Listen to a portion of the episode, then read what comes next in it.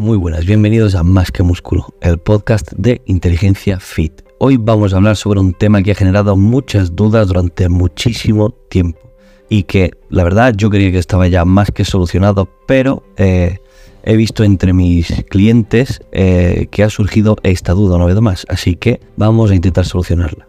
Los carbohidratos por la noche. ¿Es cierto que no debemos comer carbohidratos después de cierta hora? Bueno, vamos a hablar de este mito y a ver qué respaldo científico puede llegar a tener. Antes de nada quiero recordaros que hemos creado un curso de cuatro meses en el que os vamos a orientar desde cero para la pérdida de peso en personas obesas o con sobrepeso. Durante esos cuatro meses, todas las semanas tendréis contenido que se irá desbloqueando poco a poco para ayudaros a alcanzar vuestro objetivo de la mejor manera posible. Os aseguro que va a ser sencillo, no hay que hacer dieta, desde un principio os lo digo, pero tendréis pautas que deberéis seguir para poder llegar a vuestro objetivo final. Así que no esperes más, entra en nuestra web y busca el método IF20. Bueno, primero es importante entender que los carbohidratos son una fuente importante de energía para nuestro cuerpo. De hecho, esa es casi su única función. No importa si es de día o de noche, nuestro cuerpo necesita energía constantemente para funcionar correctamente. El mito de vida de los carbohidratos por la noche se basa en la idea de que consumirlos antes de acostarse aumentará nuestro peso. Sin embargo, la realidad es que lo que realmente importa es el equilibrio calórico total a lo largo del día. Si consumes más calorías de las que quemas, ganarás peso, independientemente de cuándo comas los carbohidratos. Un estudio publicado en el American Journal of Clinic Nutrition concluyó que no hay evidencia sólida de que comer carbohidratos por la noche causa un aumento de peso significativo en comparación con consumirlos durante el día.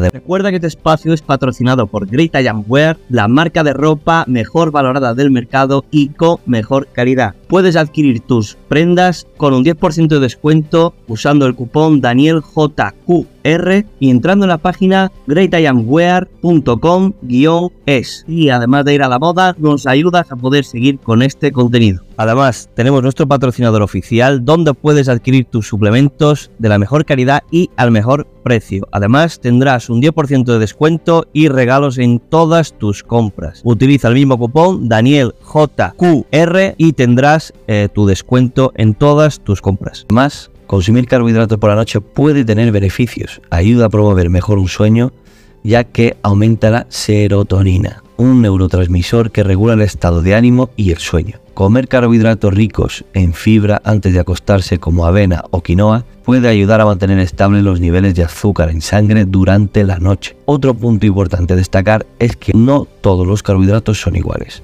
Los carbohidratos complejos, como los que encuentras en granos enteros, verduras o legumbres, son una elección más saludable que los carbohidratos simples como el azúcar refinado. También es esencial considerar las necesidades individuales. Si alguien hace ejercicio por la noche, los carbohidratos pueden ser beneficiosos para la recuperación muscular y la reposición de glucógeno. En resumen, el mito de evitar los carbohidratos por la noche carece de respaldo científico sólido.